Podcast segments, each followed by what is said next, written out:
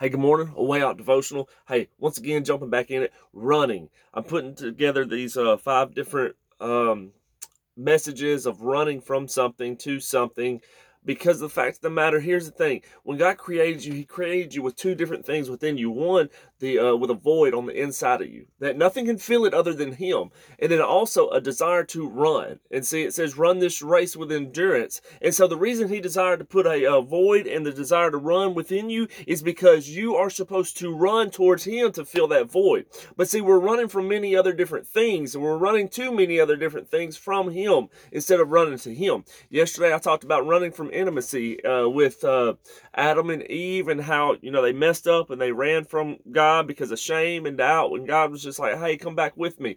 And so today I want to talk about running from our giants, or in other words, running from responsibilities. See, the Lord has created in you and equipped you for things in this life, you know? And a lot of times because of our past mistakes or our past failures or because of people around us, we feel like we can't do it. I didn't know this, but I realized more and more that, man, one of my biggest fears you know, my fear, I always had this fear I don't want to mess up or fear of failure, all these other different things. But deep down is a fear of responsibility, you know, because I didn't feel like I was good enough. I didn't feel like I could handle the task, handle the task of being a husband, handle the task of being a father, handle the task of, you know, preaching God's word or just, you know, doing whatever it is the Lord has set in front of me you know? And it's easy for me to run from that. It's easy for me to not take steps of faith because of the fear of responsibility or the giants that i'm facing. So i run from those. And so it takes me to the story of you probably know about it numbers 13 of the 12 spies. Moses sends out the 12 spies to go scout, uh, scout out the land.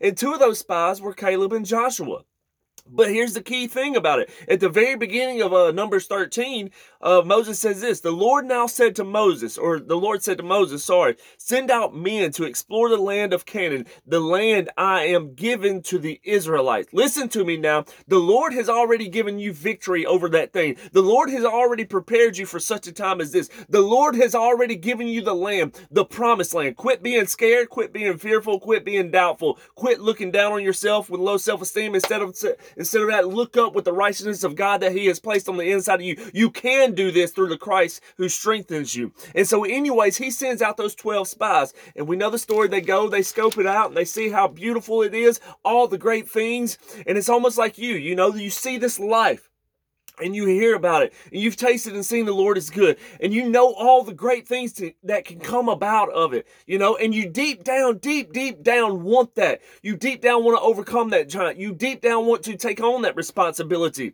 because you see the goodness of the lord in that land that he's promised you but then as you go up to it, you see also these giants. You see these obstacles. You see these things that, you know, makes you think, wondering if you can really handle it.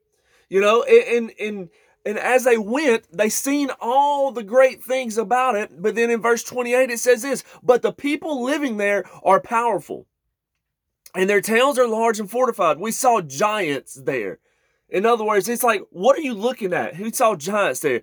And then, but Caleb, Caleb had a different spirit. See, Caleb had a Caleb like attitude when he was determined, he was dedicated, he was determined, and he declared. He was dedicated to the Lord, he was determined to make it, and he was declaring that the goodness of the Lord will see, will be seen in that land. He knew it and he held on to it. And so he had that attitude. But as he was going, uh, he, he said, No, we can take it. We can take this land. He had something in him saying that he could do it. But the other men who had explored the land with him disagreed disagreed. We can't go against them. They are stronger than we are. They spread this bad report around the land among the Israelites. And because of that, they did not go for it. Listen to me.